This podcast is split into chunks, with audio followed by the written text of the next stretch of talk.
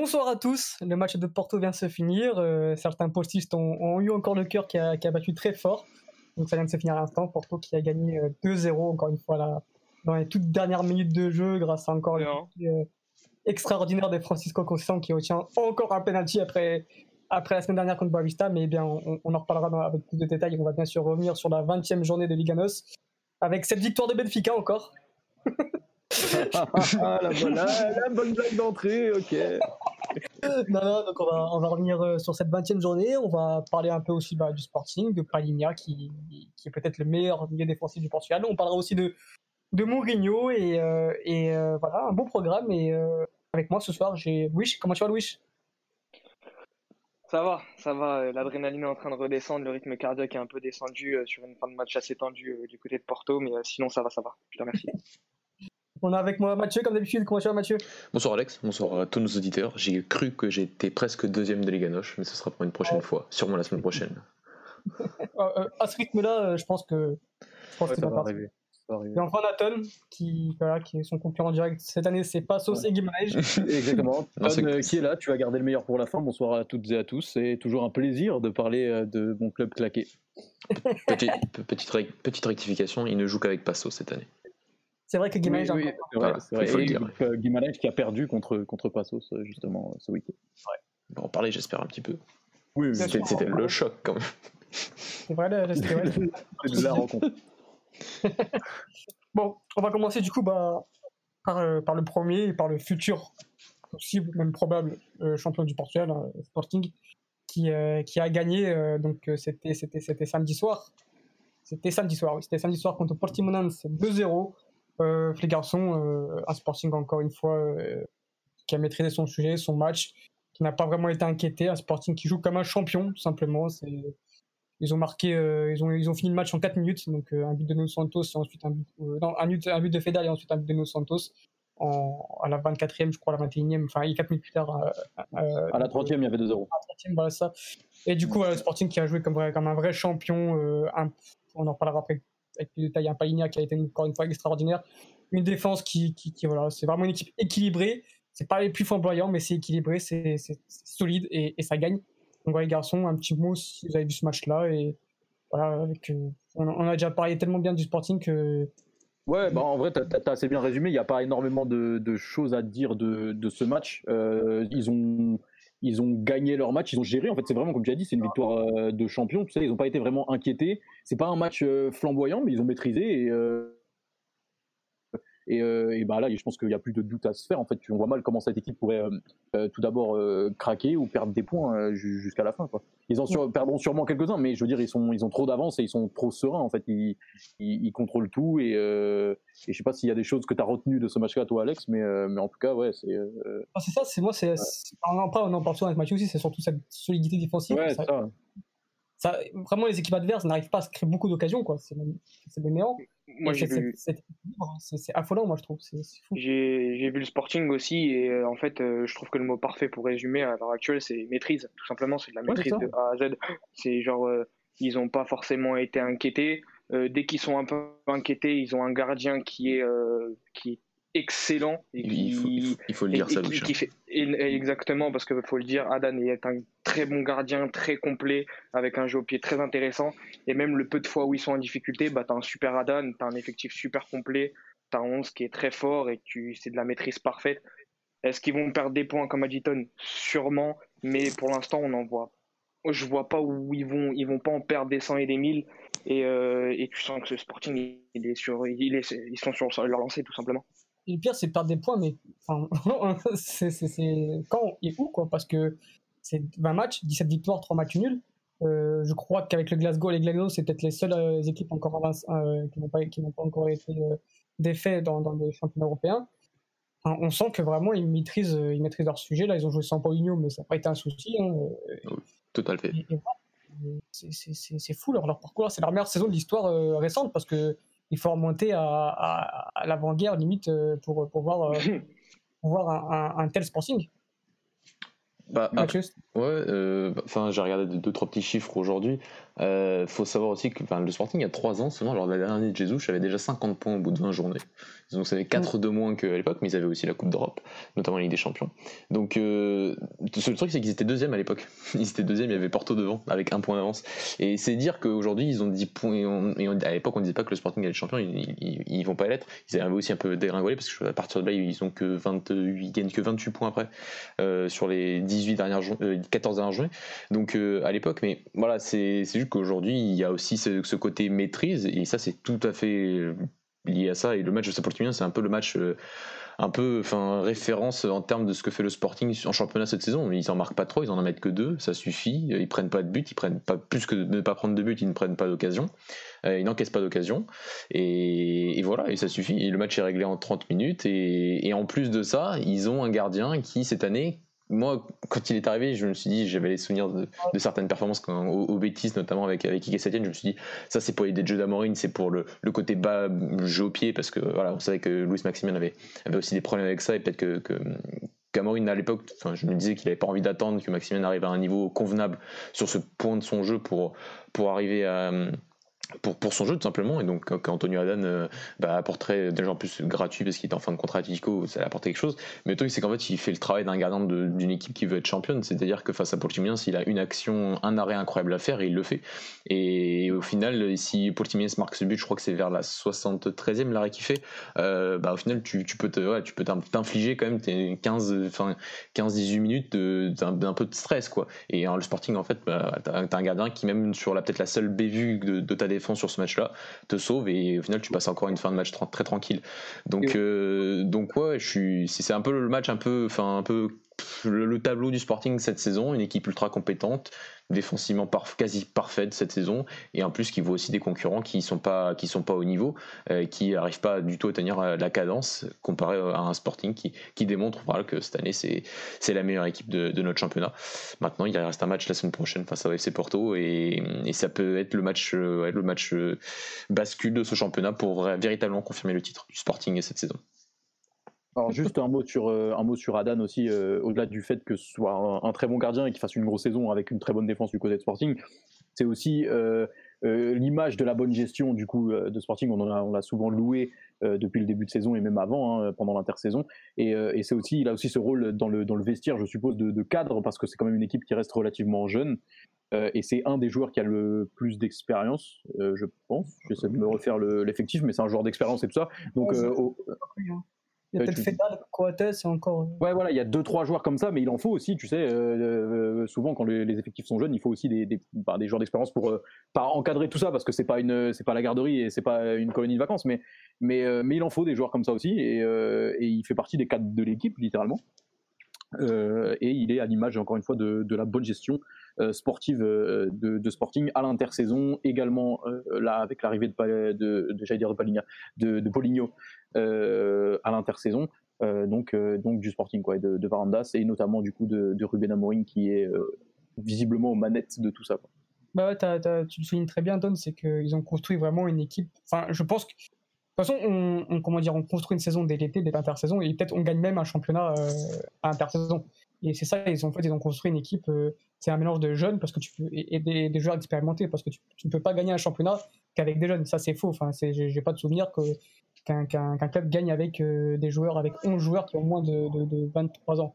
Et en fait, il a construit vraiment une, équipe qui, voilà, c'est un mélange de jeunes parce qu'il en faut, un mélange de jeunes, de joueurs expérimentés parce qu'il en faut.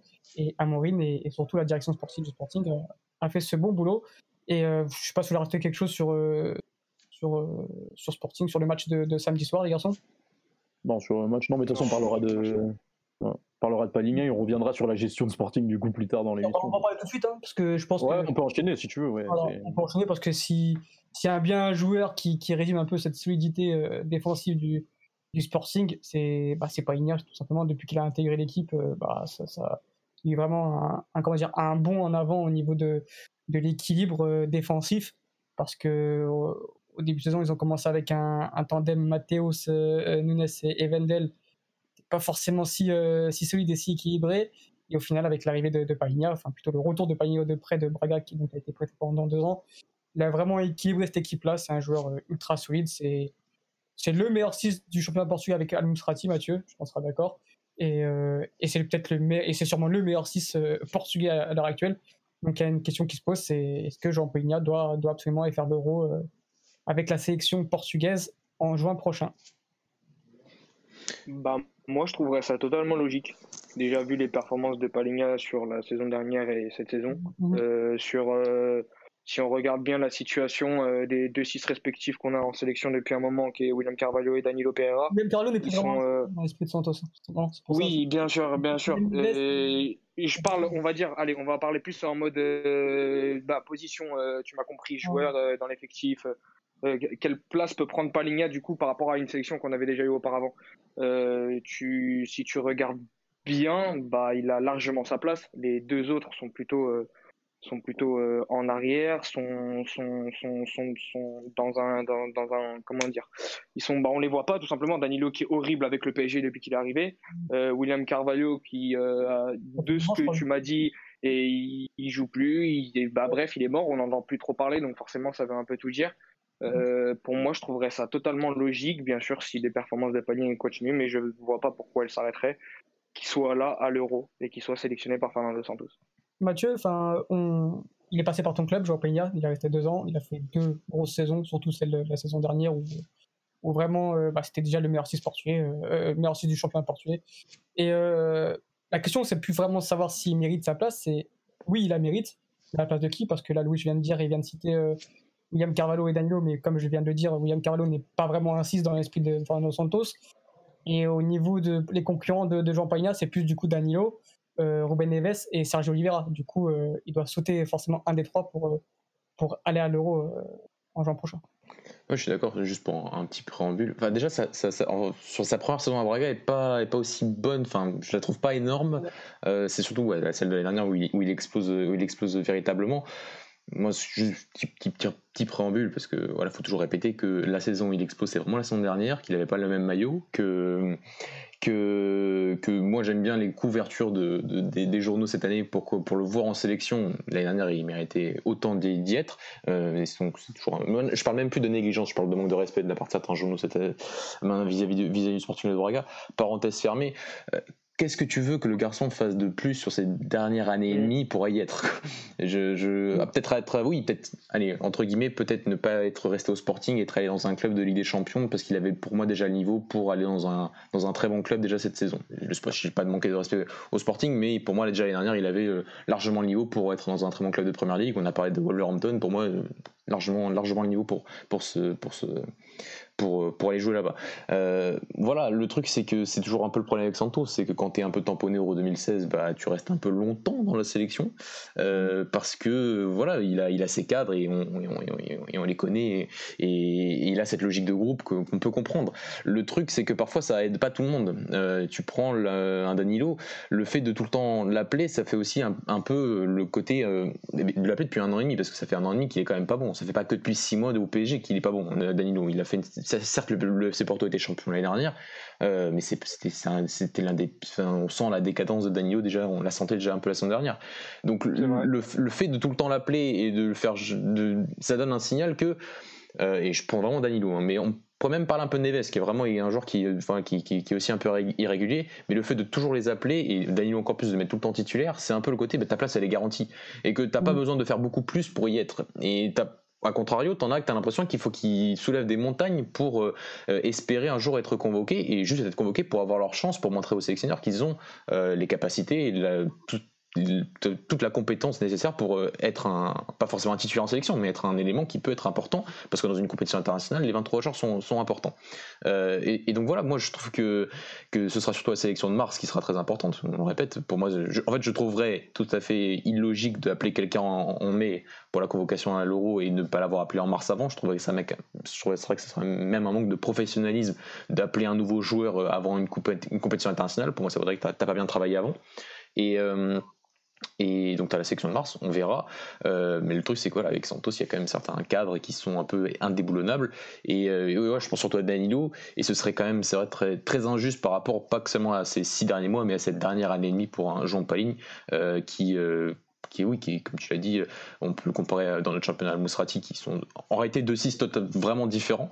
mais, mais lui, en tout cas, est, fait partie, est le meilleur pour moi, encore. Et, et, voilà, c'est vrai que ce, serait, dur pour lui de ne pas juste avoir sa chance d'ici d'ici l'Euro. Et il reste qu'une seule sélection, c'est en mars prochain.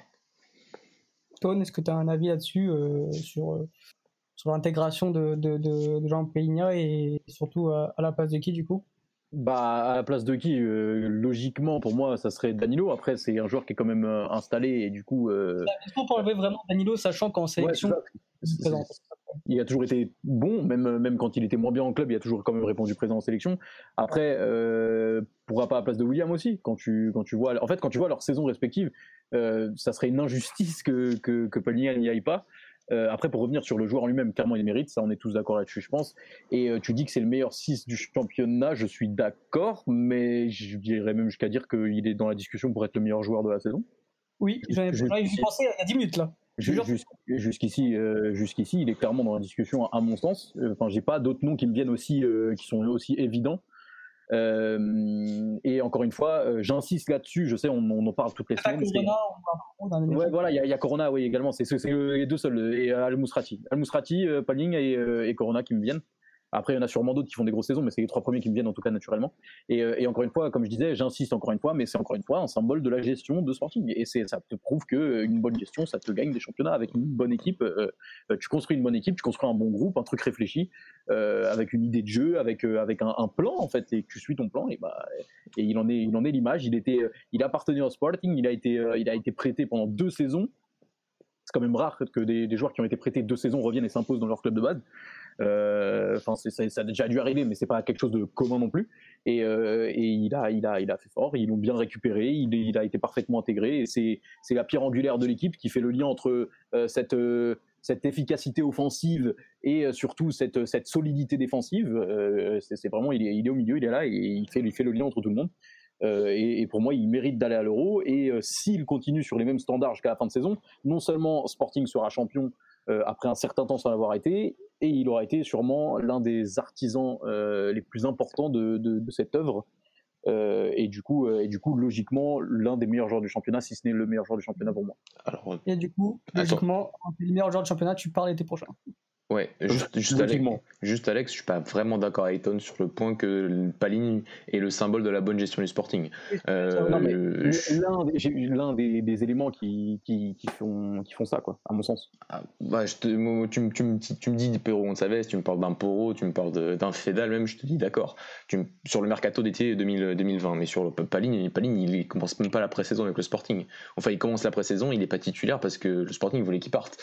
S'il pouvait récupérer de l'argent sur lui, oui. Je pense que Ton, en fait, veut parler du fait qu'il a été prêté deux ans. Ah oui, mais il, oui, après, ah non, mais il est prêté deux ans parce qu'il est mis au placard pendant un an parce que plus personne ne voulait de lui au Sporting. Enfin, et que si euh, Antonio Salvador à la mi-saison 2019 ne fait pas une interview au record en disant voilà que le Sporting avait été un peu avantagé par l'arbitrage la saison d'avant, ses propos, euh, Paline il est à Braga encore cette année parce que Braga voulait Paline à l'intersaison entre, ces deux entre ces deux années de près. Le, Sporting n'en voulait plus et le Sporting encore l'été dernier n'en voulait presque plus. S'il pouvait récupérer la somme qu'il voulait à l'époque, ils auraient, ils auraient vendu, ils auraient peut-être gardé Vendel à la place. Euh, donc non, non, je suis pas, pas, pas d'accord sur le côté que Paline est la représentation du, du, de la bonne gestion du Sporting sur le même dernier mercato. Pour moi, c'est pas un coup de chance parce que c'est un super joueur, un joueur qui a atteint une maturité forte à Braga l'année dernière, qui méritait, comme je le, je le répète, qui méritait déjà d'aller voir plus haut que, que, que, le championnat portugais. Au final, il va peut-être rester, peut-être avec des championnats prochains avec le Sporting ou dans un autre club et être champion. Et j'adore ce garçon parce que c'est un mec adorable et qu'il mérite de, de, gagner des titres. Mais c'est pas, je suis désolé, le Sporting Sporting n'en voulait plus l'année dernière, voulait plus encore. Il commence très tard à être titulaire cette saison, faut pas l'oublier. Euh, je pense qu'Amorin a toujours voulu le mettre, mais que les dirigeants voulaient, voulaient s'ils pouvaient récupérer de l'argent sur lui, il l'aurait fait, parce que c'était un joueur qui venait de Braga et donc bon c'était pas non plus un joueur qui méritait d'être dans notre effectif euh, entre guillemets donc euh, donc voilà pourtant ça reste un, le meilleur site déjà la saison dernière et c'est pas pour moi le, loin de là même le, symbole de la bonne gestion du Sporting sur la dernière année ça te prouve au moins, alors euh, très bien, je, je, comprends tes propos et je suis d'accord du coup, mais, euh, mais ça te prouve au moins euh, que le fait que Ruben Amorim est un excellent entraîneur qui ne n'est pas forcément borné et fixé sur ses idées, si tu peux lui faire changer d'avis, tu vois ce que je veux dire Ah, mais moi, je Mais pense mais je pense qu'il a toujours voulu le garder. hein. Euh, c'est juste que à des fois, tu as des gens qui, comme il arrivait en prêt, enfin quand il était dans un autre club, enfin il avait, il s'était valorisé à Braga. Si tu peux récupérer quelque chose, tu Ouais, peux récupérer. récupérer Si, quelque si- si- je, je pense même que s'ils n'ont pas d'offre pour Vendel, ils gardent Vendel parce que Vendel était là depuis quelques années, enfin quelques temps déjà, et qu'il était déjà intégré aux idées d'Amorin depuis mars, parce que Amorin est arrivé en mars, et que que, que Palin, s'ils avaient peut-être, ils auraient peut-être baissé leurs exigences pour le vendre quelque part. On a parlé de CSK Moscou à l'époque, il était très proche d'aller dans au CSK, donc euh, donc euh, non non, je pense que sur ce point de vue-là, je pense qu'Amorin, s'il pouvait le garder déjà euh, dès la pré-saison, il l'aurait gardé. J'avoue que c'est un peu de la supposition, mais je pense pas être loin de la vérité. Et dès que dès qu'il a dès qu'il a eu le feu vert de la direction pour le mettre sur le terrain, ils l'ont mis, ils l'ont mis, il l'a mis. Et la, la preuve en est qu'il reste toujours le meilleur 6 du championnat. Oui, je pense que voilà, le Sporting, en fait, euh, ils ils se sont dit c'est peut-être l'élément le plus bankable un peu de, de, de notre effectif avec Wendel. Et ils attendaient une offre de, de, de, d'un club de première ligue, une offre à. où Ça parlait de 20 Mais- millions, après ça a baissé à 15, après à 12. Et Il y avait pas mal de rumeurs en plus. hein. Ouais, Ouais, ouais, Il y a- notamment. bah, justement, il y avait, il y avait les Wolves, il y avait, euh, il y avait Leicester, il y avait Leeds, il y avait, il y avait plein de, plein de rumeurs dans le genre qu'on a vu fuiter. Et, euh, au final, il est resté. dans un plus gros club l'été prochain. Mm. C'est pas plus. Euh, est-ce que vous avez un autre mot sur Paligna ou sur le, le Sporting plus généralement ou on peut passer du coup. euh, un, un tout, tout dernier mot. Un tout dernier mot sur, sur Payne. Euh, parfois, tu, en sélection, parce que s'il arrive, imaginons, et j'espère pour lui, parce que je pense qu'il le mérite, s'il arrive en sélection le mois prochain, avec euh, euh, s'il est appelé par Fernando Santos, il aura très peu de temps, entre guillemets, pour s'intégrer. Et je pense que la démonstration qu'il a fait au Sporting de s'intégrer aussi vite dans ce collectif, qui avait, on l'a souvent dit, qu'il voilà, il, avait, il, connaissait déjà Ruben Amorim, il connaissait déjà des, certaines, certaines choses de, des idées du coach, donc forcément que ça, ça, ça, allait un peu plus vite. Mais je pense déjà que c'est juste déjà le joueur en lui-même, le profil du joueur qui fait que c'est un 6 qui peut vraiment t'apporter tout de suite à n'importe quel moment et qui va t'apporter il, va apporter quelque chose à son équipe dans la récupération dans cette capacité à anticiper les, les pertes de balles et, et on sait qu'il est très fort dans ça et donc en réalité je pense que dans tout, quasiment toutes les équipes euh, il peut il, peut apporter quelque chose. Et donc en sélection il aura peu de temps s'il est appelé. Et ça aussi c'est un point positif d'un joueur qui euh, bah, peut s'intégrer et t'apporter quelque chose aussi très rapidement sans avoir besoin d'être passé dans cet effectif pendant plusieurs saisons plusieurs mois euh, auparavant. Et ça c'est un point positif je trouve pour une possible intégration. Les garçons, on va parler du coup bah, du deuxième, enfin notre deuxième, non, le deuxième avant le match de Porto du coup du championnat Braga qui a explosé tout simplement tombé là euh, 4-0 comme au match aller. Euh, donc voilà, c'était c'était- c'était un- l'un des meilleurs matchs de la saison euh, pour Braga, Mathieu. euh, Il vraiment, n'y a, pas eu- il y a pas eu 4-0 juste. Hein. il y a eu Comment quatre- il y a eu 4-2 au final Il y a eu, il y a eu, il y a eu 4-2. il y a eu- Voilà, tu vois, T'as pas vu les 10 dernières minutes les deux dernières minutes, là. Ouais, ça, excusez-moi.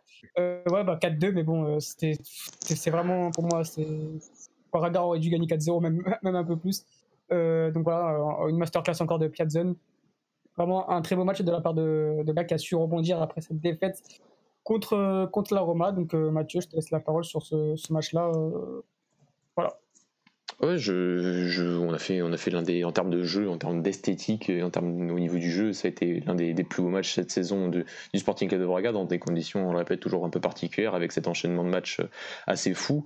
Euh, et c'est vrai que l'équipe a super bien réagi après la défaite face à, face à la Roma, et ça c'est un point très positif. C'est un point qui, euh, enfin, cette équipe-là réagit bien à chaque fois qu'elle perd de temps en temps. D'ailleurs, il a changé de la moitié d'équipe, hein, si je dis pas de bêtises. euh, Il a changé 5 cinq, joueurs, cinq joueurs. euh, donc voilà, mais bon, il change maintenant, il, il change un peu 5 joueurs à tous les matchs, tu vois. Donc euh, il commence un peu à être, à être habitué et à apporter quand même chacun un peu leur, leur pierre à l'édifice. Ça, c'est peut-être le plus bon compliment, le plus beau compliment qu'on peut faire au travail d'un coach, c'est de se dire que tu tu changes une pièce, tu changes un, enfin même 5 parfois 5 6 joueurs et au final euh, l'identité de ton équipe elle reste elle reste la même, le rendement en fait ne, ne fluctue pas euh, trop. Et ça c'est vraiment je pense le, le plus beau compliment qu'on peut faire à un coach. Et, et c'est un, des grands compliments qu'on va faire à Carvalhal cette saison parce que voilà, cette année il perd euh, Carmo, Yuri et même comme ça. Il arrive à trouver des solutions que ce soit en défense, que ce soit en attaque.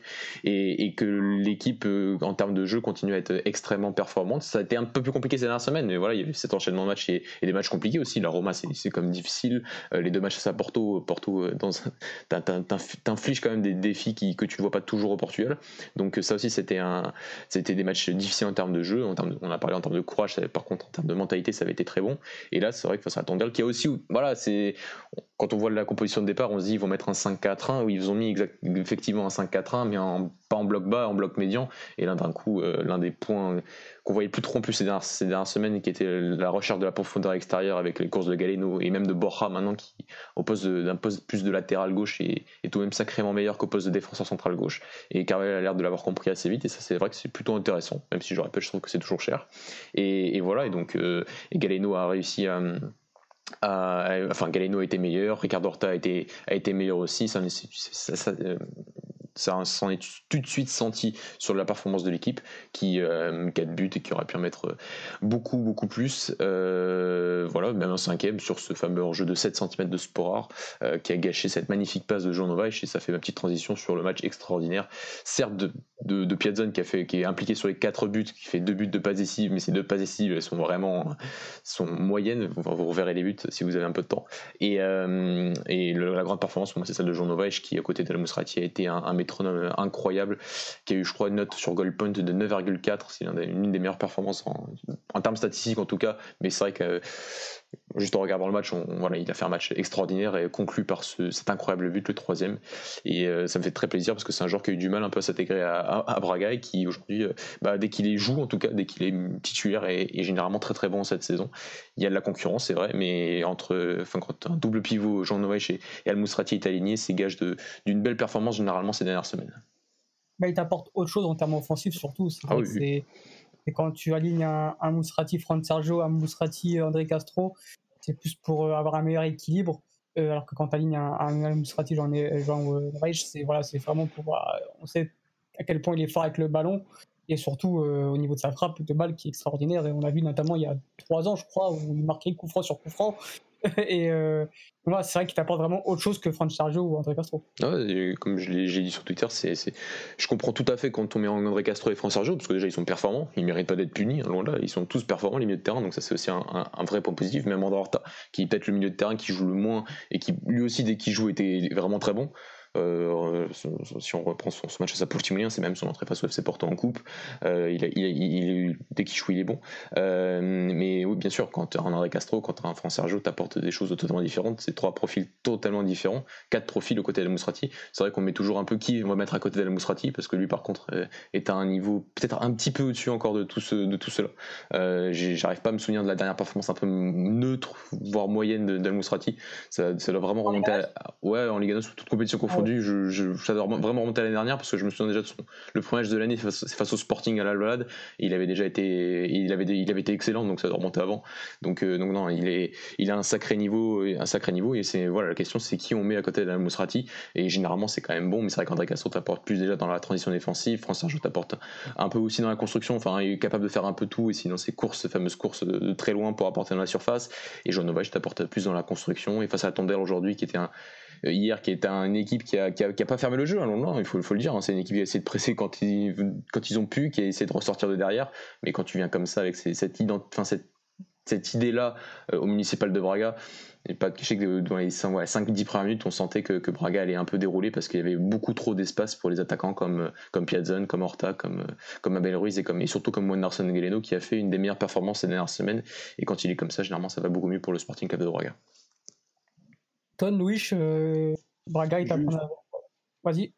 Juste un mot sur Piazzone parce que, parce que il a, Mathieu a été très complet sur tout le reste et même sur Piazzone d'ailleurs. Mais euh, juste pour dire que je trouve que c'est une, euh, une, très bonne recrue et, et c'est aussi l'image d'une bonne gestion jusqu'à cette intersaison. Je sais que Mathieu a un peu, là un peu en travers de la gorge de, de, Salvador et, et, du coup il fait un gros match et c'est à l'image de sa saison. Je sais pas, j'ai pas ses stats sous le nez, mais il a déjà dû mettre 4 ou 5 buts depuis le début de saison et quelques passes D.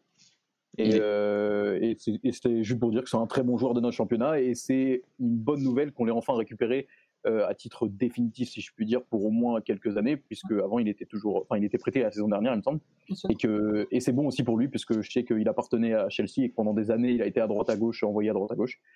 Euh, enfin, il, peut s'épanouir sur le moyen long terme dans un bon club, un club qui joue l'Europe et tout, donc donc c'est plutôt intéressant pour lui et pour Braga, donc c'est gagnant-gagnant et c'est plutôt. Et ouais, pour Braga, pour Tony Louis, ah Braga est, doit être pris au sérieux cette année et depuis quelques années. Est-ce que vous, la question est un peu bête parce que forcément oui, mais est-ce qu'on doit, on doit vraiment prendre Braga au sérieux et vraiment, est-ce que vous vous inquiétez, vous, pour cette deuxième place? Carrément, je parle même plus de la troisième, mais même pour cette, pour cette deuxième place Alors, moi, pour la deuxième place, je ne m'inquiète pas parce qu'on ne la joue pas, littéralement. Mais, euh, mais ouais, non, non, non, vraiment, pour le coup, euh, tant au niveau du jeu proposé, proposé et au niveau des résultats, puisque malgré le run qui a été euh, qui était annoncé comme un run très difficile pour Braga, ils s'entendent plutôt très bien euh, au final euh, après après ce mois de janvier et mi-février un peu tonitruant, si je veux dire. Et, et oui, je pense que, que, Porto a du souci à se faire, surtout vu, on va en parler juste après, le niveau de jeu proposé. les dynamiques sont différentes à mon sens. On a plus l'impression que Porto est au bord de la rupture et joue un peu, enfin, ils sont au bord de la rupture quoi. Euh, il joue en flux tendu, c'était le terme que je cherchais, et que Braga est en train de pas de monter en puissance, mais Braga est une équipe qui joue quand même euh, assez régulièrement bien. Euh, après, j'ai quand même du mal à voir Braga ne pas perdre quand même euh, pas mal de points d'ici la fin de saison. Mais, euh, mais en tout cas, au niveau des dynamiques, je pense que le, elles sont clairement favorables en la faveur, ça veut absolument rien dire, mais elles sont, elles sont clairement en la faveur de Braga du coup. Mm-hmm. et, et, quand tu vois surtout que, que, que, les résultats de Benfica, ce que propose Benfica, ils n'ont pas à s'inquiéter de ce qui arrive dans le rétro, mais plus aller chercher ceux qui sont, ceux qui sont au-dessus. quoi. Oui, je pense. Euh, moi, moi, ma vision, forcément, bah, est différente. J'aime toujours regarder le haut du classement et regarder ce qu'il y a au-dessus de moi. Mais, euh, mais il faut dire que Braga est euh, juste derrière, est très sérieux.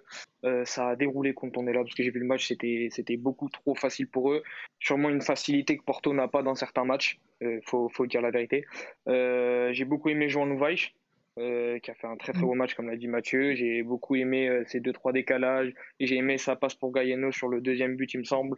J'ai, pour moi, c'était au stack de, de, de Braga cette, cette semaine.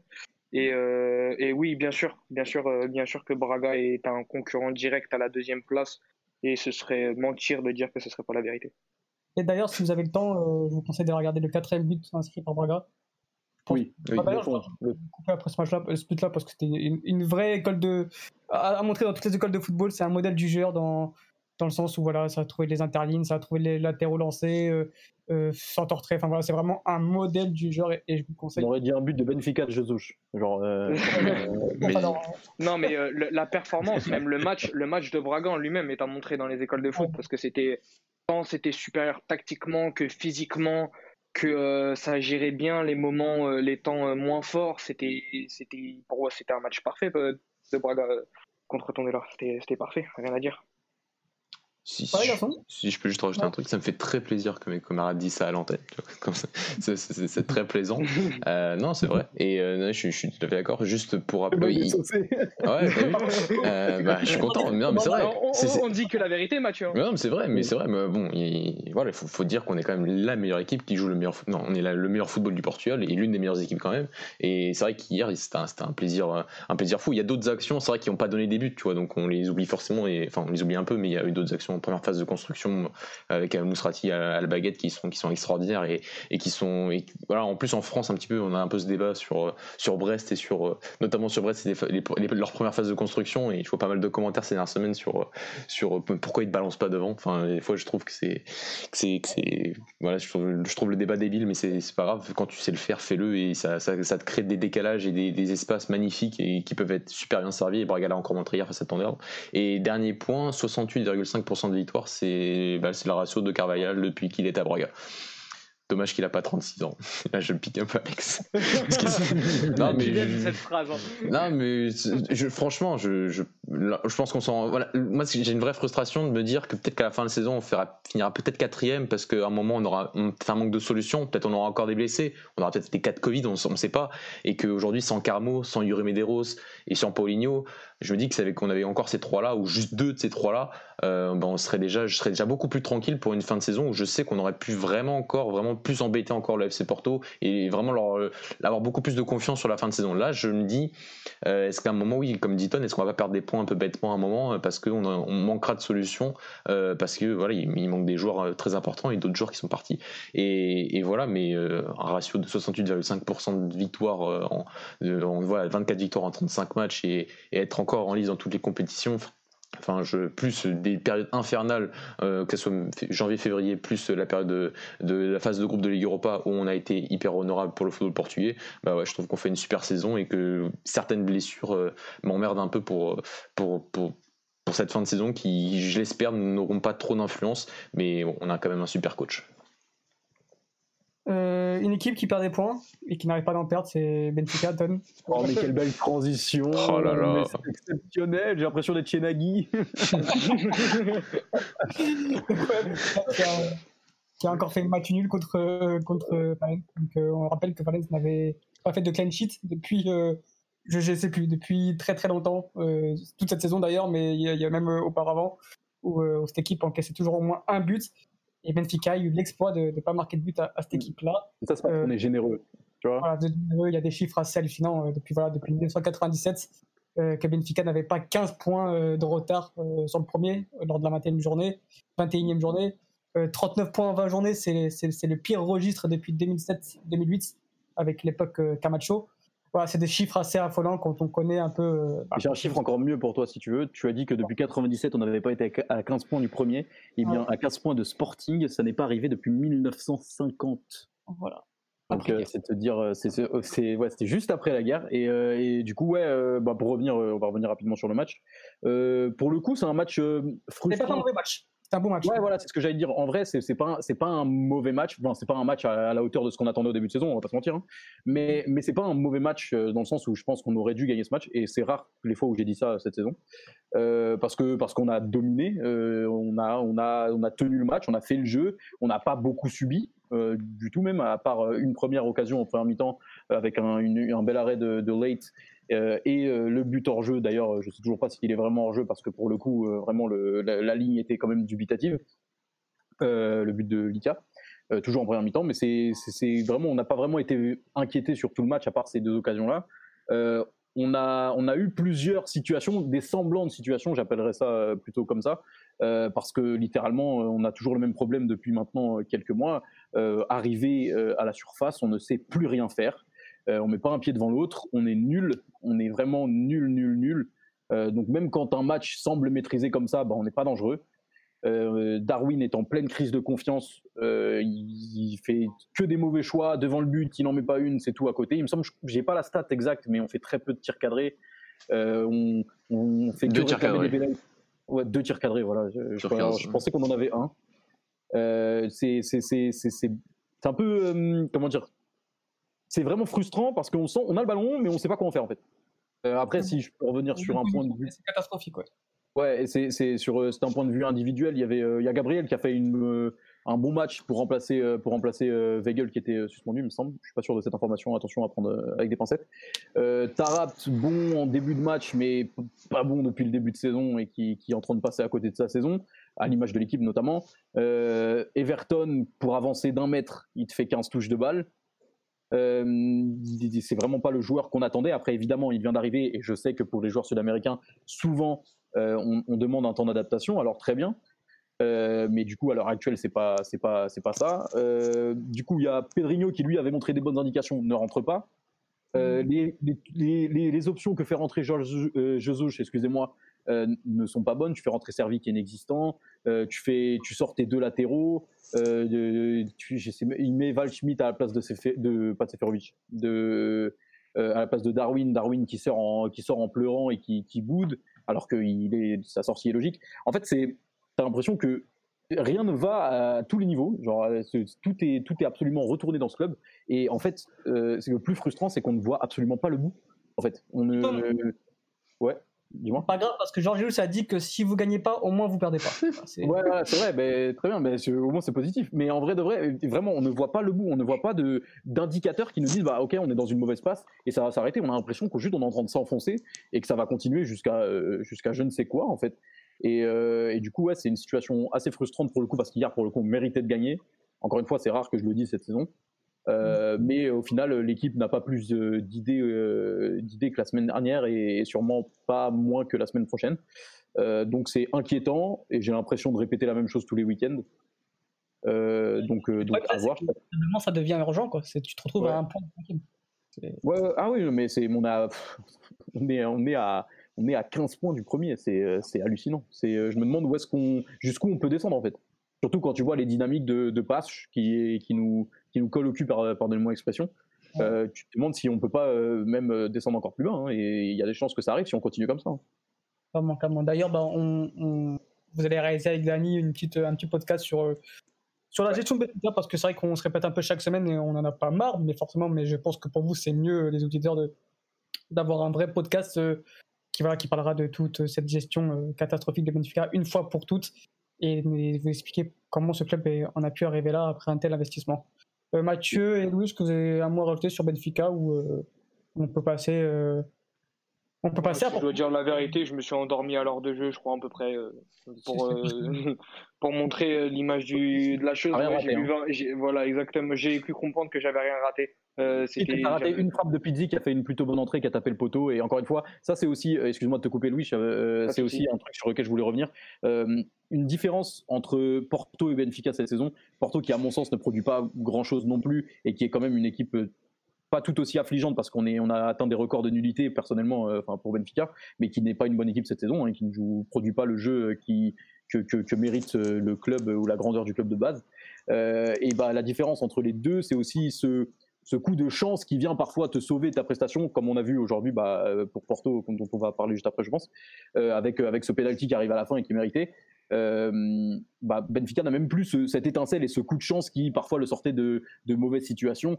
Euh, quand tu vois, euh, bah, du coup, plus qu'une frappe cadrée, euh, Pizzi qui se retrouve en mode situation, euh, la balle qui tourne un peu trop qui tape le poteau et qui sort.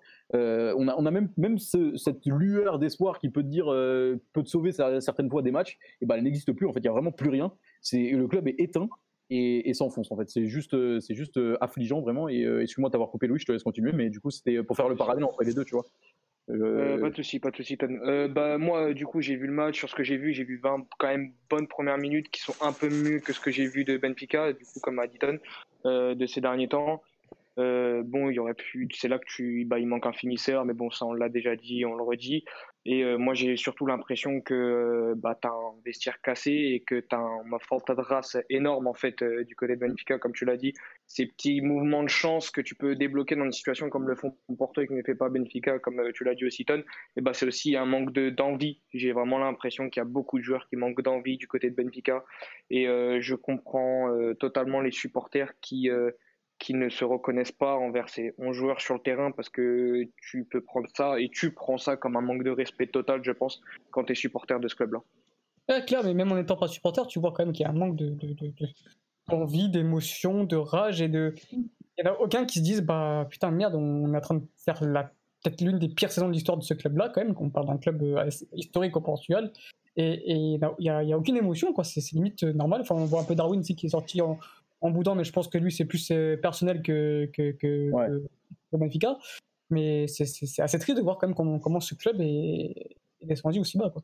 Allez, tu as, peut-être Otamendi. As peut-être. Otamendi qui est Ouais, ouais. critiqué dans son recrutement et qui à la fin est loin d'être si horrible que ça et sûrement un des meilleurs de Benfica cette saison. Mais c'est même pas Euh, côté Mendy, hein, c'est la défense. En vrai, la défense, c'est. Ouais, voilà, exactement. C'est ceux qui sont euh, limite euh, le plus irréprochable. Quand je dis la défense, je parle de la défense centrale, évidemment. Central, bien les, sûr. que les latéraux sont absolument abominables, mais, euh, mais la défense centrale, Vertonghen, euh, Otamendi sont vraiment les deux, à mon sens, qui, sont le, qui ont le moins de reproches à se faire en fait euh, sur, sur toute la saison. Euh, ils, ils font comme ils peuvent, mais le reste de l'équipe, ça marche pas, quoi. Ça, ça veut pas, ils suivent pas. Et, euh, et Louis, je disais qu'on se reconnaissait pas dans les joueurs. C'est très vrai, mais on se reconnaît pas dans le club tout court. En fait, on- tout ce qui se passe. Oui, bien sûr, ça va au-delà de ça, ça va au-delà de ça, bien sûr. Moi, des joueurs qui sont euh, maintenant dans le board, euh, je pense forcément à Rui Costa que j'idolâtrais quand j'étais euh, quand j'étais plus jeune.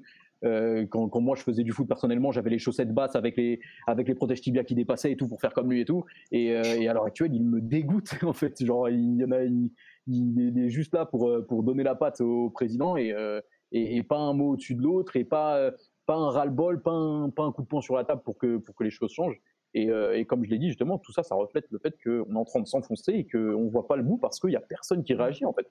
On est, Et on comme est tu l'as dit, euh, comme tu l'as dit, Ton, c'est euh, ça va bien au-delà de ça et je pense qu'en fait c'est plus l'atmosphère qu'il y a autour du Benfica et des dirigeants, etc., qui impacte les joueurs plus que l'inverse. Et je, on sait très bien que ça va dans ce sens-là et que euh, bah ça va être très compliqué pour Benfica pour remettre tout en ordre parce que je vois pas trop ce qu'ils peuvent faire. On voit beaucoup de socios vouloir partir à la manifestation, ce qui se comprend.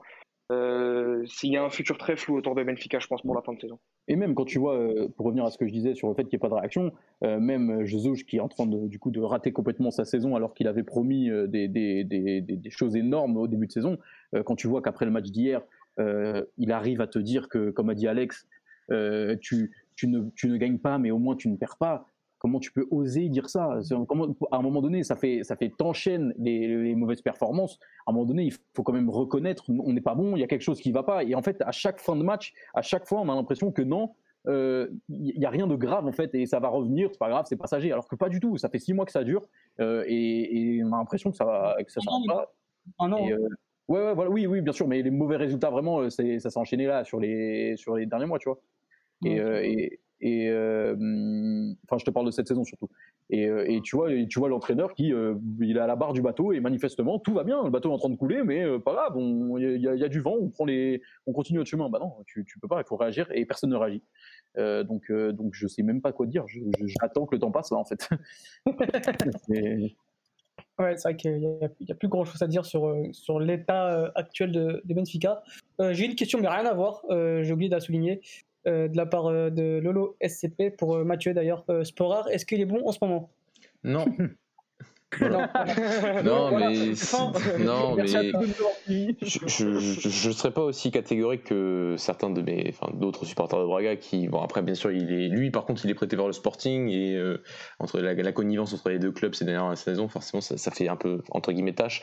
Euh, contrairement à Borja qui lui appartient maintenant à Braga et donc est un, est un joueur à part entière.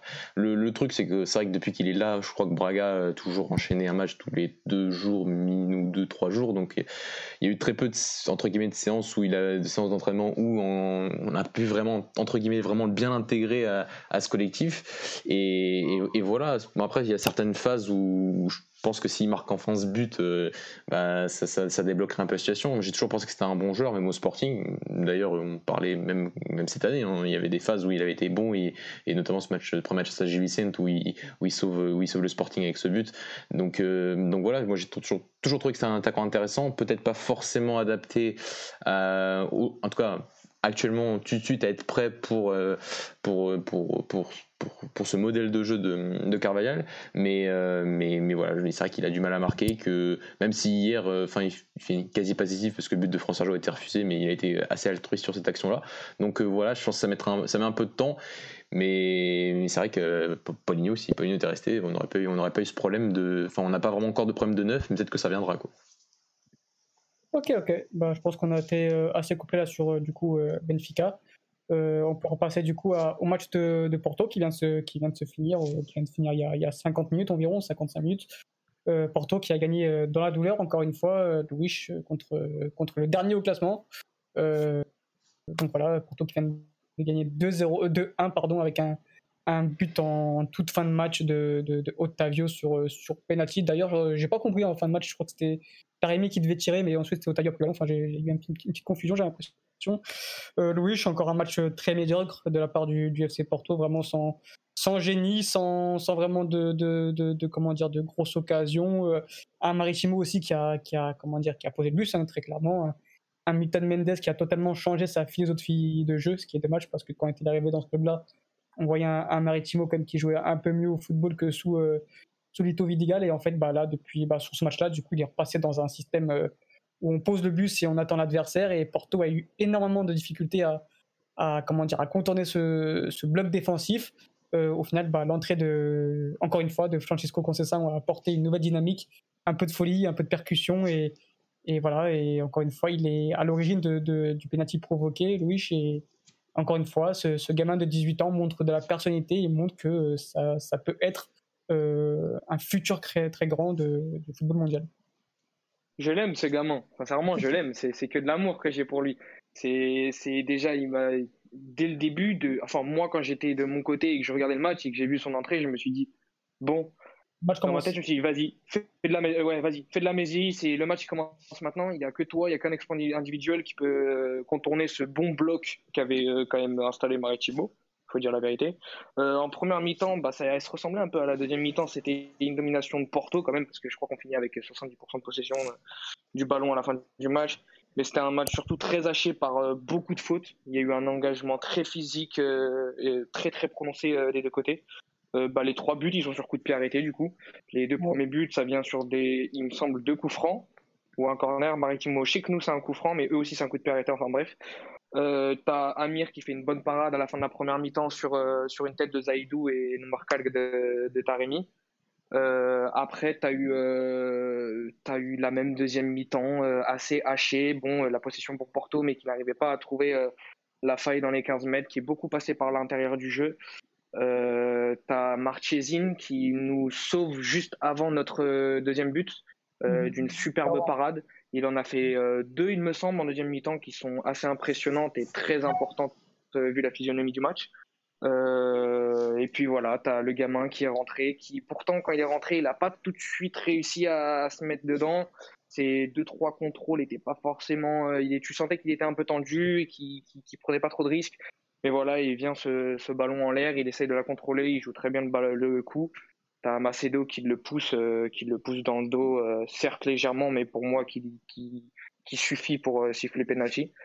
Euh, et voilà, tu gagnes ce match à l'arraché sur le péno d'Otavio. Euh, voilà, un match encore très très compliqué de la part Porto, mais il fallait, il fallait ces trois points. C'est très bien. De toute façon, en plus, c'est une pelouse compliquée. Et nous, on a beaucoup de mal là-bas. C'est-à-dire que si tu regardes l'antécédent historique, euh, on n'est vraiment pas très bon là-bas à Maritimo, à Madère. Donc, donc c'est trois points très importants parce que pour moi, ces trois points, en fait, voulaient tout dire. Tu perdais ces trois points juste avant le Classico. Pour moi, le championnat était perdu. Là, on va dire que tu as ces 10 points et tu peux, entre guillemets, relancer, relancer, c'est un grand mot, mais relancer le débat dès la semaine prochaine si tu as une victoire face au Sporting, bien sûr. Et tu viendrais et tu serais qu'à 7 points. Là, tu relancerais un peu le truc et tu redonnerais un peu de goût au championnat parce que là, tu sentais que les joueurs et même, euh, même Sergio Conceição qui se grattaient la tête à la fin du match parce qu'ils trouvaient plus de solution, qui, se, bah, sentaient que tout simplement c'était euh, c'était là, c'était le moment que ça allait s'échapper. Donc, euh, donc voilà, jeu, match très laborieux de la part de Porto. Un grand Marchesine qui nous sauve encore une fois, parce que c'est pas la première fois. Et j'attends vivement notre réaction contre le Sporting la semaine prochaine. Ok, super Louis, c'est top. Ouais, c'est vrai qu'il y a un gros match la semaine prochaine, samedi soir. donc c'est Porto qui reçoit Sporting. donc le match, voilà, comme l'a dit Mathieu en début d'émission, le match peut-être qui qui va déterminer le champion du, du, Portugal. même si Porto gagne, bon, ils reviennent à 7 points, mais ça reste quand même euh, un, nombre d'écarts assez conséquent. Euh, donc voilà, je pense qu'on a, on a tout dit sur cette journée de Liga NOS. On peut passer du coup. Ah non. non mes compères veulent peut-être parler sur Porto vite fait. Hein? Non, Mes collègues veulent peut-être parler sur Porto vite fait. Non, non, non. Non, non, non, c'était surtout sur euh, Guimarães Passos. Ouais, c'est ça, on peut parler ah, oui, carrément. Non, parce que bon, ton, ton, but à la 95e minute de jeu, bon. Oh, c'est surtout l'arrêt de Marchesine avant. Hein. C'est, non, c'est l'arrêt de Marchesine avant et le, fait de la magie de Francis Conceição, s'il vous plaît. Laissez-moi juste ça. Laissez-moi juste ça. Bah, on ne peut pas tester grand chose de plus en fait. Hein. C'est vrai. De toute façon, il n'y a pas d'autre chose à. Ah, voilà, ça. La, magie de la poussette dans le dos, quand même. Je n'ai pas vu le match, c'est vrai. Euh, enfin, j'ai vu les dix dernières minutes. Ah on peut parler du coup bah, de Passos qui a gagné contre, contre le concurrent, surtout de la, pour la cinquième place. Passos qui jouait sans Douglas Et au final, bah, ça n'a pas changé grand-chose. Euh, les ex de Guimarães leur a fait mal, donc un but de, de Jean Pedro, ou un super but de Jean Pedro à la 33e, et ensuite de, de Eder Ferreira sur encore une passe de, de Bono Costa, donc à la 32e. Euh, donc vraiment un Passos qui, qui a encore maîtrisé son sujet, qui montre que bah, c'est c'est l'une des meilleures équipes du, du, du, championnat portugais qui, euh, et qui s'impose à la cinquième place et qui, qui prouve qu'il sera sûrement européen la saison prochaine. Oui, Alex, ça c'est. Enfin, européen, euh, ouais, clairement. Enfin, ils seront dans les six premiers. Hein. Là, c'est, je vois pas comment le contraire peut, arriver. Euh, mais c'est vrai que c'était un, un 10 milliards, c'était un dimanche après-midi plutôt plaisant. Il faut le dire quand c'est bien, euh, parce que mhm. c'est vrai que ce, ce, match à 16h entre Guimarães et, euh, entre Passos et Guimarães et, et, ensuite le match de Braga avec Tonderle, c'était, c'était plaisant. c'est vrai que le match voilà, entre Passos et Guimarães, c'était pas le match avec le plus d'occasions, c'est vrai, mais on sentait deux équipes. il y avait un match rythmé, c'était un match où tu sentais que les équipes étaient très bien préparées. c'était aussi pour ça qu'il y a eu pas autant d'occasions qu'on aurait pu espérer, mais il y a eu du, il y a eu du jeu. Il y a eu une équipe de Passos qui s'est pas du tout désorganisée après ce premier but, qui arrive peut-être un peu contre le cours du jeu, euh, qui arrive même contre le cours du jeu en, première période. Et c'est vrai qu'ils sont, ils sont pas désorganisés. Ils ont continué à, bien vouloir créer avec euh, et, en, construisant. Et je sens que en deuxième mi-temps, Pep arrive à, mettre un peu Bruno Costa un peu plus haut sur, dans ce milieu à 3 et déjà le décalage est un peu, les décalages sont faits et, et Passos prend un peu, je trouve, l'avantage en, deuxième période. Et ce but arrive. Et ensuite oui, as un Guimaraes qui, a essayé de, renverser un peu la vapeur mais qui a manqué un peu de, clairvoyance euh, en, deuxième période après le, but d'Elder Ferreira. Mais aussi noter que l'incroyable passe d'Edward sur, le but d'Estupinian euh, en première période et se dire que ce garçon-là n'est pas totalement, n'est plus vraiment titulaire. Euh, et ça c'est vraiment une. J'ai pas du tout envie de, voilà, de, parler de, choix de coach et tout, mais parce que parce que c'est un métier très difficile et on, le dit souvent, Alex. Euh, mais à un moment, je me suis dit, c'est peut-être parce que vraiment il est pas bon aux entraînements et vraiment euh, il y a un problème avec Edwards ou peut-être qu'il se voyait déjà aller ailleurs après sa très belle saison dernière et qu'il se voyait déjà ailleurs. Mais il y a eu beaucoup de revers de transfert aussi par rapport à lui. Mais quand même, euh, quand il joue cette année, même quand il rentre, et on, ça, rentrait face à Béfica, euh, quand, quand, quand Guimaraes s'était placé à Béfica, où il aurait pu marquer ce but et tu sens que le garçon, bah, il n'est pas vraiment pas de confiance, il est vraiment encore très enfin très fort quoi. Il, est vraiment il est en pleine mesure de toutes ses capacités. Et cette action là sur le premier but euh, le démontre bien. Et il était titulaire hier mais il n'est pas titulaire tout le temps. Et même si euh, Ricardo Quaresma fait une belle saison au final il y a quand même enfin pour moi c'est un peu Edward plus 10 logiquement cette équipe. Et, c'est très étonnant je trouve par rapport à ce qu'il fait quand il rentre en tout cas et même quand il, ce qu'il fait quand il est titulaire hier. Et c'est peut-être un des points quand même clés euh, qu'il faut noter pour la deuxième partie de saison de Guimaraes, qui a déjà quand même perdu un peu de terrain cette saison. Ben, Joan Enriquez l'avait expliqué dans l'interview qu'il il ne se voyait pas mettre les deux, euh, Edward et pour une question d'équilibre. Et, euh, du coup, bah, je pense que forcément le nom et, comment dire, l'aura d'un Quaresma, forcément, malheureusement, enfin malheureusement oui et non, prend le dessus sur un Edwards. Et du coup, bah, forcément, c'est peut-être le, jeune Edwards qui, qui en fait les frais. Et du coup, elle expliquait que c'était par rapport à un, aspect équilibré, qui préférait du coup mettre bah, maintenant Lamira, mais avant c'était euh, Rochina sur, euh, sur le, côté, le côté gauche, et du coup, ouais, qui ne se voyait pas mettre les deux d'entrée, malheureusement. Ouais, mais après, c'est quand même. Enfin, y a, après, il y a ce côté aussi que enfin, Guimarães reste un club qui, ben, entre guillemets, pas vendeur, mais qui a un. Si, s'il y a une belle offre, Edwards, logiquement, il part. Et tu es là pour le valoriser. Et Ricardo Quaresma, tu vas pas le valoriser. Il a quoi, un an ou deux ans de contrat, il a 36 piges il va rien te rapporter. Edward, c'est le joueur qui peut te, qui peut te rapporter et qui après son, son, transfert doit être investi dans, le club pour, pour encore progresser. S'il joue pas, il perd de la valeur. Et entre guillemets, Guimaraes ne peut pas se permettre qu'Edward euh, perde, perde, de la valeur, c'est pas possible euh, par rapport à la saison dernière et par rapport au fait que ça reste le, le, joueur le plus talentueux de, cette équipe. Donc, euh, donc je j'entends son explication, mais pour moi, même si Ricardo Quaresma fait, fait une belle saison, c'est ça, En termes de stratégie, c'est global euh, au niveau de, de, ce club. C'est pas possible que Edwards reste sur le banc pour ces raisons-là, en tout cas, je trouve. Euh, Louis, tu, euh, tu, as regardé le match, tu as scouté ton futur joueur, Stakio, qui est très proche à ce qui mhm. paraît d'après du, du, FC Porto. donc voilà, qu'est-ce que tu as pensé un peu de, de, cette équipe-là? On en parle, on en parlé souvent, enfin souvent. On en parle quand même un peu de, Passos qui a quand même une belle équipe, un beau milieu de terrain avec euh, justement bah, Stakio qui sera peut-être euh, ton futur meilleur joueur et avec aussi un, un Bruno Costa qui a été fermé au club et qui, euh, qui enchaîne les bonnes très Qui était d'ailleurs élu meilleur joueur du championnat le mois dernier. Et qui, qui, est très bon depuis le début de la saison. Ouais, j'ai vu pas mal de matchs de Passo cette année. Et puis, comme vous l'avez déjà dit, je vais me répéter, c'est plaisant, ça joue bien. C'est un coach qui a une idéologie assez fixe et assez belle du jeu et qui pour, fait très bien le travail tu as un bon collectif, tu as un bon 11. Mais moi, c'est marrant, je veux parler d'un joueur qu'on ne parle pas assez, je trouve, à Passos. Qui, c'est vrai, peut-être il n'a pas une dégaine, il n'a pas un flow de ouf, mais c'est Mark Bashing, que je trouve super solide derrière et qui tient grave la baraque à Passos. Et, euh, et, voilà, je voulais juste parler de ce joueur qui est euh, très très bon avec Passos, qui, qui est très solide et je trouve qu'on n'en parle pas assez. Certes, il y a des éclats de génie, il y a des très bons petits joueurs, il y a des joueurs techniques, mais euh, des fois, il faudrait souligner quand tu as une colonne vertébrale qui marche aussi bien que Passos euh, au, niveau, euh, au niveau football, et bah, ça part de derrière. Et derrière, il y a Marc Bashing qui, euh, qui est un vrai leader d'homme. Et, je le trouve très fort. Après, tu as un Fernand Foncé qui, est bon, tu as Bruno Costa comme ah. que ça soit, que ça soit Bashing ou que ce soit Maracas, que ce soit. parfois, c'est qui Parfois, c'est. Marcelo aussi qui, qui, qui, est très... Marcelo, ouais, l'ancien. vraiment, les trois sont, sont, hyper solides à chaque fois. C'est, comme on dit, hein, pour gagner des matchs, il faut d'abord pas prendre de but. Et Passo, c'est très solide aussi défensivement. Il y a, il y a un peu tout. C'est une équipe bien complète et qui mérite totalement la place, euh, la place où elle se situe actuellement, voire peut-être meilleure. À voir, euh, à voir si ça tient dans, dans, dans la longévité du championnat. Parce qu'il reste encore beaucoup de matchs. Mais, euh, mais c'est beau, c'est propre. Et euh, en tout cas, moi, je leur souhaite tout le meilleur. Parce que je trouve qu'ils le méritent, tout simplement. Et Pepa le mérite surtout. Je sais pas qu'il y a eu des rumeurs là, euh, sur les dernières heures. Que si euh, Georges Jesus, par le, le Saint-Esprit, euh, démissionnait, euh, bah, Pepa serait le, le remplaçant de, de Georges Jesus. Rumeur à prendre avec des pincettes, tellement il y a de On prend. comment dire d'incertitude. Comment? J'ai dit on prend.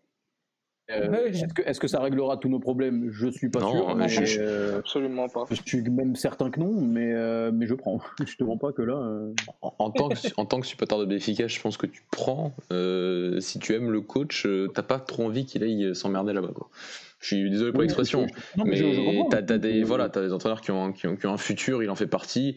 Et, euh, et, et- et le problème, c'est que l'entraîneur aujourd'hui à Benfica est beaucoup trop exposé. Euh, même si Gédouche mérite son exposition parce qu'il a créé lui-même, parce que arriver et dire on va jouer le triple et après revenir sur les propositions, enfin sur ses propos en disant oui, mais il faudrait que je m'entraîne trois fois plus. Oui, mais non, mais arrête de te foutre de notre gueule à un moment.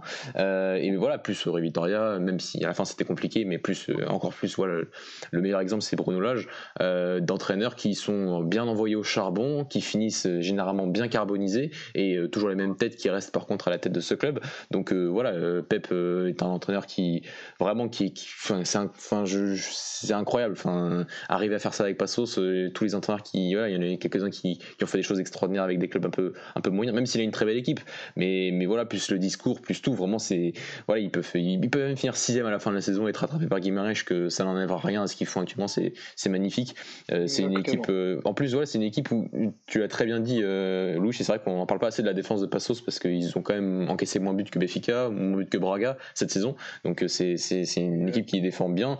Euh, Pep déjà avait déjà montré des qualités, mais euh, dans une forme différente à Tondel, que c'était comme un entraîneur qui d'abord déjà c'est une équipe elle défend bien c'est top et après on voit un peu offensivement et offensivement aujourd'hui ça marche à Passos.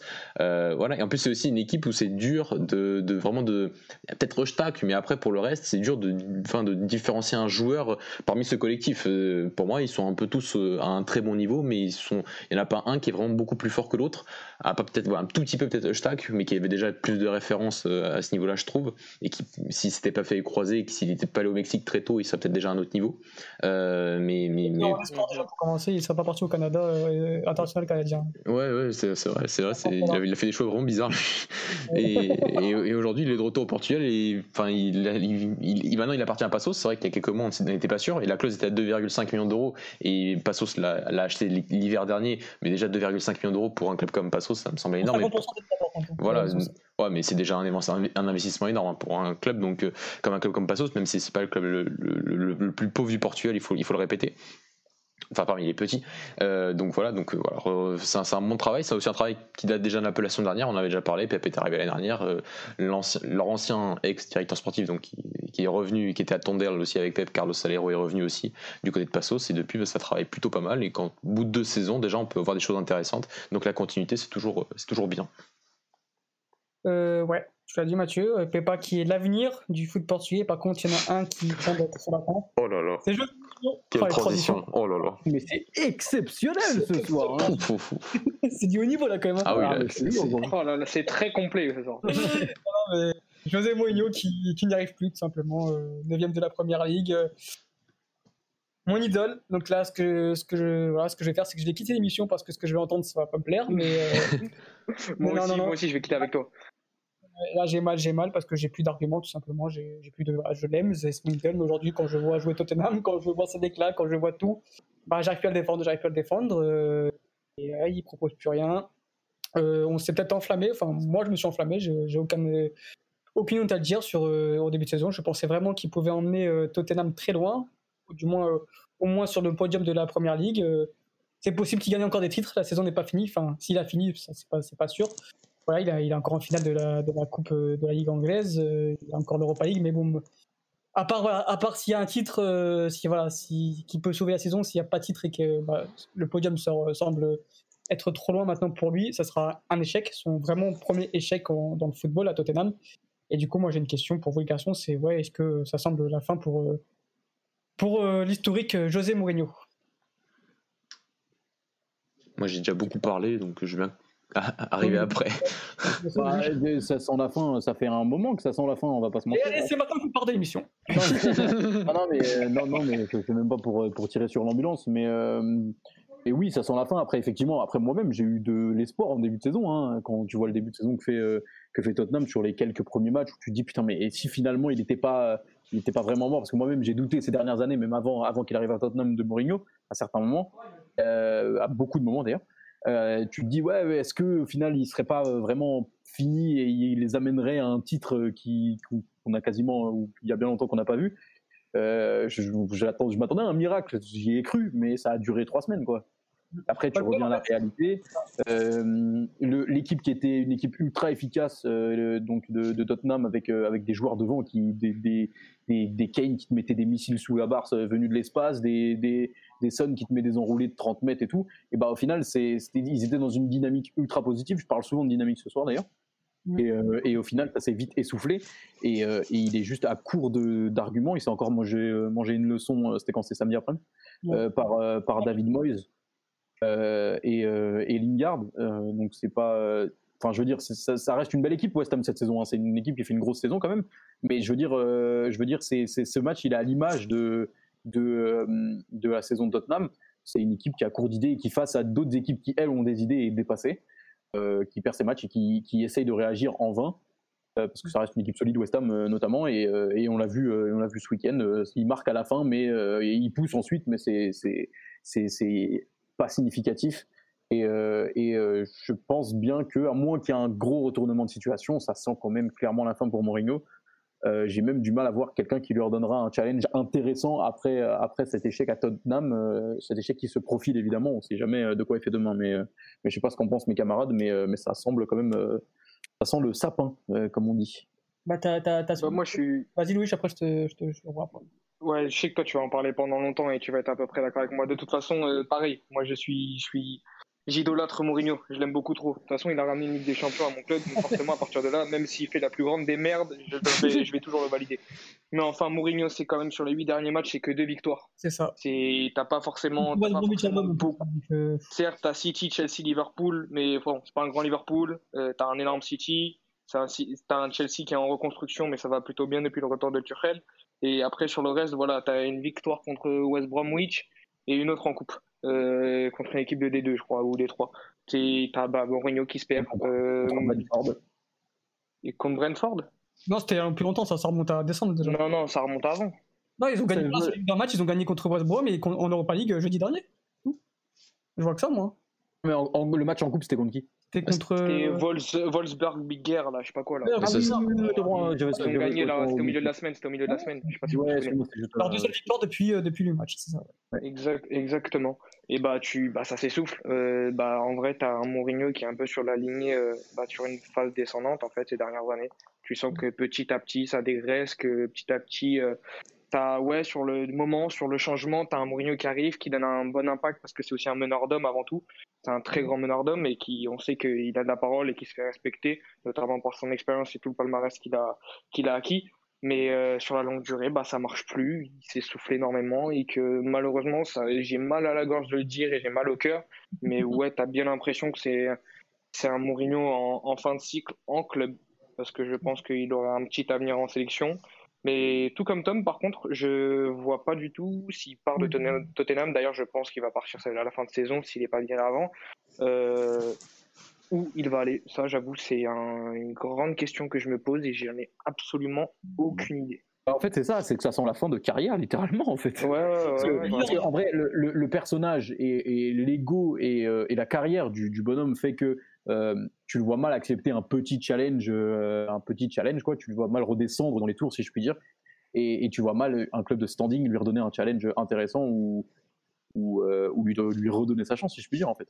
Bah, J'en ai parlé sur sur c'est je pense le, le, c'est Lyon. Simplement j'y pensais là parce que comme vous dites je vois pas où il peut atterrir dans un grand club. Je pense que personne lui donnera sa chance. Et je me dis qu'à Lyon voilà ça reste un grand club du championnat français qui a d'ambition euh, européenne et ça peut correspondre un peu au, projet Mourinho de voilà de relancer un peu ce, là de voilà d'aller gagner un titre de champion de France, il ne faut pas cette année, mais voilà d'emmener ce club le, plus loin possible européen, ça peut être un, challenge qui, le, qui, le, qui, lui, qui lui correspond. Malheureusement, bah, voilà, c'est, mais oui, c'est ça sent, ça sent la fin pour les très gros clubs. De toute façon, Tottenham n'en est pas un et son aventure à Tottenham ne, va pas améliorer les choses. Mathieu, j'ai une question. Enfin, j'ai une question. Oui, Alex, vas-y. Juste sur Lyon. en plus, c'est je j'avais je crois que j'avais vu ton tweet mais il me semble je m'en souviens aussi ça fait un moment que Olas il est aussi derrière Mourinho genre ça fait quelques années à chaque fois en période creuse où Olas il essaye de l'avoir et c'est vrai que ça pourrait ça pourrait coller sinon ouais je me suis j'avoue je me suis posé la question euh, FC Porto euh, genre fin de Conceição euh, est-ce que ça pourrait se faire?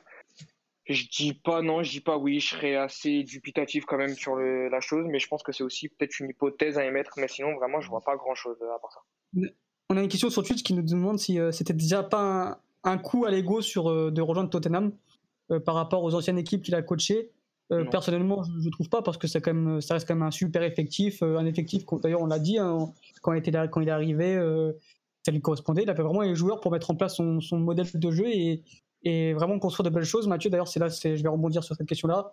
On s'est enflammé en début de saison sur sur le jeu un peu en transition de, de, de, de, Tottenham et on avait raison de s'enflammer parce que voilà, les gens parlent de la culture d'instant, mais si on on s'enflamme pas quand ça gagne, quand est-ce qu'on va s'enflammer? Bref, mais voilà, ça, ça, ça, ça gagné, ça jouait très bien dans, dans, dans transition, notamment contre City.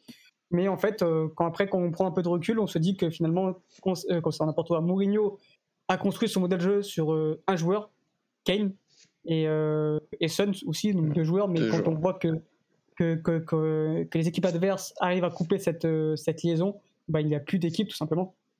je, suis, je, je, suis d'accord avec toi. C'est, bah, on en revient parce que je crois qu'on avait fait une émission où là, où il y avait la fameuse enflammade après le match à Arsenal où il, est, où il avait battu City, fait match nul à Chelsea et, et bah, il avait battu Arsenal. Euh, et, et, ouais, ça avait été. Euh, enfin, je trouve que l'enflammade, c'était. Je me suis peut-être un peu enflammé aussi. Euh, c'est vrai que j'avais peut-être envie d'y croire parce qu'avec voilà, ce nouveau staff, c'est vrai que ça va peu rajeunir, notamment avec euh, adjoint comme Sacramento comme adjoint. Je me suis dit, ouais, j'avais envie d'y croire que ça allait rester quand même dans ses idées. C'est vrai, il y a un peu plus de, transition, d'attaque des, espaces, plus de, de, créer des espaces, mais plus d'attaquer les espaces laissés par l'adversaire. et ça, ça, aurait pu marcher. Enfin, mais, mais déjà, il y a quand même une, série de matchs où Tottenham ne perd pas. depuis juste après le confinement, déjà, il y a quand même Tottenham perd très peu de matchs euh, jusqu'à cette euh, jusqu'à peu près le, fin décembre euh, et, un, peu le Boxing Day. Donc déjà, il y avait quand même une base où on sentait que bah, Tottenham avait des gros axes de progression, c'est vrai, notamment avec ballon. je le disais dans cette émission, cette émission de novembre, où je disais que bah, tu sens qu'il y a des forces, mais tu sens que quand tu vas affronter une équipe qui va te couper cette liaison en transition ou qui va mettre un bloc plus bas, euh, voire même médian, euh, forcément tu vas avoir des difficultés. Et c'est sur là que tu dois progresser si tu veux atteindre de grandes choses cette saison. Et c'est vrai quand tu fais le parallèle entre le match de face à City euh, en novembre et le match de face à City la semaine dernière, tu as une équipe qui a, qui, a progressé à vitesse grand V, qui a gagné 15 matchs de suite en toute compétition confondue, qui est City, et tu as une équipe de Tottenham qui a dégringolé parce qu'elle n'a pas du tout réussi à progresser et pas réussi à se rendre compte des faiblesses qu'elle avait à l'époque et qu'il fallait progresser sur certains points. Et, et même peut-être sur plusieurs points, étant donné que, bon, bah, si tu n'as qu'une seule, en une seule liaison offensive qui marche, c'est celle entre Kane et, Son, c'est peu, et que son modèle de jeu manquait de variété, manquait de, de, voilà, de, de, diversité, et, ça se ressent aujourd'hui. Donc, euh, j'avais envie d'y croire, c'est vrai, euh, parce que Mourinho reste un entraîneur emblématique euh, du, de notre football, et, et, que, et que le voir réussir me fait pas, ne me déplaît pas. Mais, mais malheureusement, c'est vrai que sur, ces, sur ces derniers mois, on voit tout simplement un manque d'idées. En fait, retrouve un, un peu le, le Mourinho en total manque d'idées et même sur des matchs mhm. très importants comme face à City où tu sens que ça peut être le match où il peut te sortir un coup défensif de où il, peut entre guillemets refaire un, peu chier euh, Guardiola euh, bah, la semaine dernière c'est 3-0 et puis, et puis on s'en va quoi et tu sens déjà sur ce match là c'est assez enfin c'est assez criant euh, le, le, travail qui en réalité bah, en fait n'est pas très bien fait cette saison et pourtant il a depuis novembre 2019 donc il a eu le temps de, de bien connaître son effectif et de préparer cette saison là de la, de, la, meilleure des manières. Et donc, ouais, c'est dur à dire, mais moi, je me souviens d'une autre émission qu'on avait fait lors du confinement, euh, donc il y a presque un an, en disant, euh, après le match à Leipzig en Ligue des Champions l'année dernière, que c'était déjà deux performances, même avec les absents, très très limites pour un soi-disant entraîneur de ce niveau-là. Euh, on a laissé là sa chance, on est un an après, et on se retrouve avec un Tottenham qui va quoi, jouer l'Europa League et, et, la Coupe de la Ligue euh, face à City encore. Donc c'est maigre, je trouve, et euh, c'est dommage. Euh, et je suis d'accord avec Louis sur le côté sélection. Il y a peut-être là qui va rebondir parce que là, on s'est mis un peu dans l'optique côté Mourinho sur le fait que qui, où est-ce qu'il pourrait aller? J'ai envie de vous dire, mais qui va prendre Mourinho? Qui va prendre le risque aujourd'hui de prendre Mourinho d'un point de vue financier? Voilà, c'est aujourd'hui, on a parlé de quoi De 35 millions d'euros si Tottenham le virait aujourd'hui. Quel, quel, club a envie de se, se permettre ça sur aujourd'hui bah, des, des, résultats qui ne sont plus garantis Il y a une époque, ils mm. étaient garantis. Aujourd'hui, ils ne le sont plus. Et, et, pourtant, Tottenham avait un peu pris pour ça, pour essayer d'enfin de regagner des titres, parce que Pochettino avait fait de belles choses en termes de jeu, en termes de performance pour la Ligue des Champions lors de cette Ligue des Champions 2018-2019, mais il n'avait pas obtenu de titre. Mourinho, c'était cette, cette garantie-là. Peut-être qu'il y arrivera cette saison avec l'Europa League et, et, la Coupe de la Ligue. Je trouve que c'est maigre par rapport à ce que, entre guillemets, nous avait promis en début de saison. Mais, mais on verra. Faire une Manchester quoi. Ouais, peut-être, euh, peut-être. même si Manchester, même, même non, même, même Manchester, il finit deuxième la saison d'après, je crois, euh, si je me trompe pas. Euh, dans voilà, donc face à un City qui était quasiment intouchable. Donc déjà, c'était un peu meilleur, tu vois. Même si ça correspond pas forcément à ce que. C'est vraiment son premier échec en fait à Tottenham. Hein, si, ouais, je pense. United, c'était entre guillemets un semi-échec. semi-échec, enfin un échec pour Mourinho quoi. Euh, ouais voilà exactement. Pour ça. Et, Tottenham ouais, s'il n'a pas de titre et s'il finit sixième à la fin de la saison, ce sera un, ce sera un très gros échec et, et je voilà j'ai du mal à le voir à un club. Euh, j'aimerais bien le voir à Lyon, je sais même pas pour Lyon, enfin je sais pas si ce serait la meilleure option parce qu'aujourd'hui même en, en termes d'idées de jeu c'est un peu maigre quoi c'est un, un, peu un, je, je, je, suis aujourd'hui je suis, je suis président bah j'ai un peu de mal je suis pas très satisfait de ce que propose Mourinho depuis, depuis, quelques années en termes de jeu. Et maintenant même en termes de résultats pourtant il appuie beaucoup sur ça. Donc euh, donc ouais c'est compliqué. Et peut-être que la page va se tourner d'ici la fin de saison. Peut-être plus tôt je l'espère pas pour lui. Euh, j'espère pas, pas pour Tottenham pour payer 35 millions d'euros. Ça fait cher quand même. Euh, et, et, pourquoi pas un avenir en sélection? Quelle sélection, je sais pas. Euh, quelle sélection, je sais pas. Mais pourquoi pas en sélection, oui.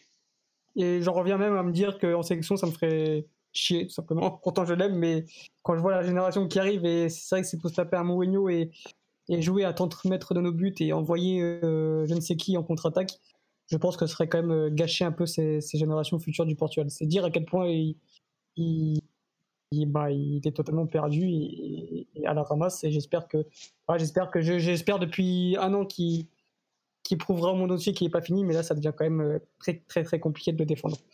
Les garçons, est-ce que vous avez un dernier mot sur Mourinho? On peut passer du coup aux mentions spéciales euh, après cette longue émission? Sur, sur la sélection, j'attends surtout Paulo Souza plus que José Mourinho. Clairement. Bah, Souza qui est sélectionneur de la Pologne maintenant. Bah, Fernando Santos avait été sélectionneur de la Grèce avant d'arriver au Portugal.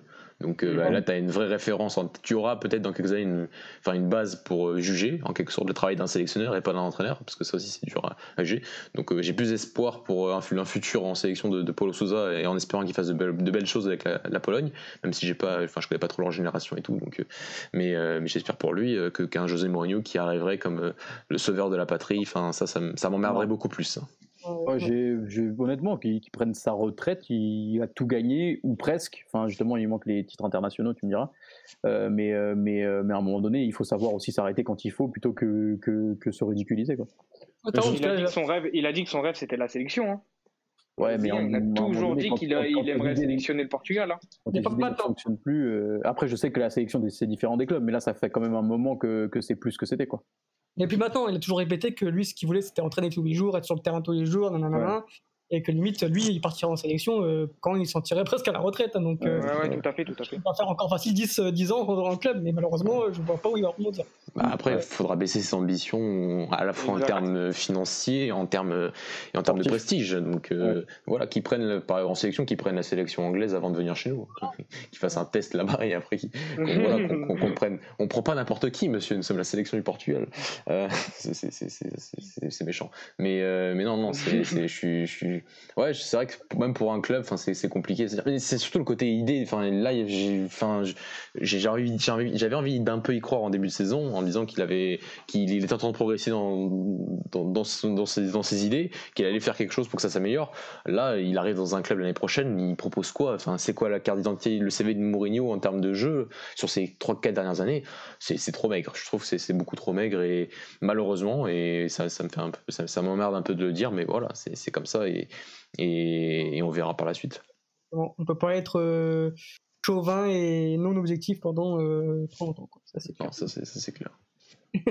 Bon, les garçons, euh, on va passer aux mentions spéciales. À moins que vous avez. Ah, on n'a pas fait le portugais du week-end, on a oublié celui-là. Euh, si vous en avez un, là, comme ça. Euh, Moi, j'ai pas de pense cette année, c'est Ronaldo. ouais, Ru- Ruben Diaz. Ouais, Ruben Dias, ouais. ouais. Mathieu, t'en as un? Ouais, Jean Weich. Ouais, aussi, ouais. Tom? Ouais, J'ai dit Ruben Diaz, gros. Ah ouais, c'est vrai que je crois que c'était Wish. Wish Bah, Francisco Saïsang, du coup, je suis le Mathieu. Ouais, ça devait pas être les nationaux, ça devait être les portugais, enfin Euh, l'étranger. ah, Anton Late. Non, mais euh, petite parenthèse, bah, en mention spéciale du coup, bah, mention spéciale Ronaldo, doublé. Il reprend la tête de- du classement des buteurs de Serie A. C'est- C'est un beau, une, c'est Voilà. une belle métaphore. hein. Il reprend la tête, c'est très vrai. Il a mis une belle Voilà, tête aujourd'hui. euh, euh, exactement. Mathieu, est-ce que tu as une mention spéciale? Oui, j'en sais que t'en as une. Vas-y, écoute, ça va être triste. Euh, non, Ouais, non, je vais, ouais, je, vais, je vais le laisser à Louis. euh, et je pense, Ah ouais, euh, je, je pense fort à lui. euh, c'est quand même un, un joueur de son club. Donc, euh, mais je pense très fort à lui parce qu'en plus, les nouvelles en, en cours d'émission sont pas rassurantes. Donc, euh, vraiment, Ouais, vraiment on, pense, on pense vraiment très, très fort à lui. Euh, Alfredo Quintana. Et non, ma mention spéciale, j'en avais plusieurs. laquelle- Non, j'avais fait, un- j'avais regardé en plus, mais je me suis amusé à regarder un peu euh, ce midi. euh, euh, je crois qu'il y a que deux équipes cette année qui n'ont pas pris des points face aux quatre premiers. Je crois que c'est Portimonense et, et une autre équipe. Euh, voilà, je voulais, je voulais dire que cette année, euh, bah, tout le monde prend un peu des points au grand. enfin, sauf le Sporting, mais les autres, euh, c'est assez impressionnant. Et, et, qu'il n'y a pas d'équipe charrette cette année aussi, comme Aves l'année dernière, comme Ferriens l'année d'avant. Et que bah, la lutte pour le maintien sera aussi intéressante à suivre en, en Liga Noche. Plus la lutte pour l'Europe, qui, elle, est, passionnante en tout cas depuis le début de la saison. Ça, c'est une certitude. Tone, est-ce que tu as une mention spéciale Euh, ouais, j'ai euh, j'ai une mention spéciale à Thomas Bangalter et euh, Guy Manuel de Homen Cristo, euh, qui lui est portugais, les deux membres de Daft Punk, qui, a- qui se séparent aujourd'hui et qui est- sont une belle leçon euh, à donner à Mourinho de savoir s'arrêter à temps sans forcer la chose. Oh là là là là.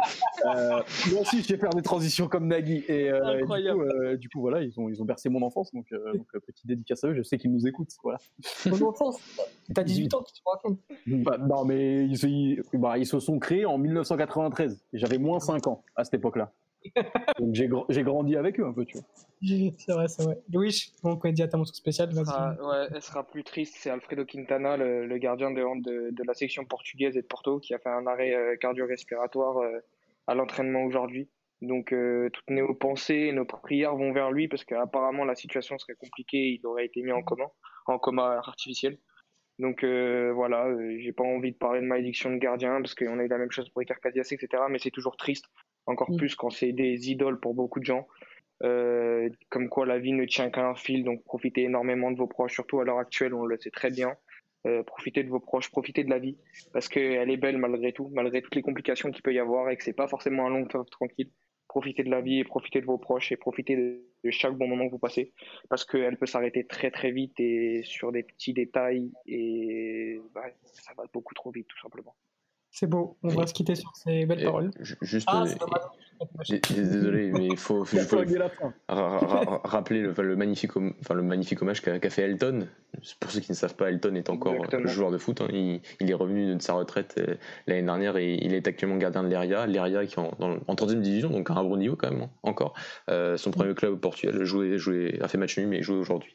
Et il lui a rendu un bel hommage avant le match. Donc, euh, donc voilà, c'était entre gardiens, c'était beau et, et toutes nos pensées vont, vont à Alfredo Guintana et, et à sa famille.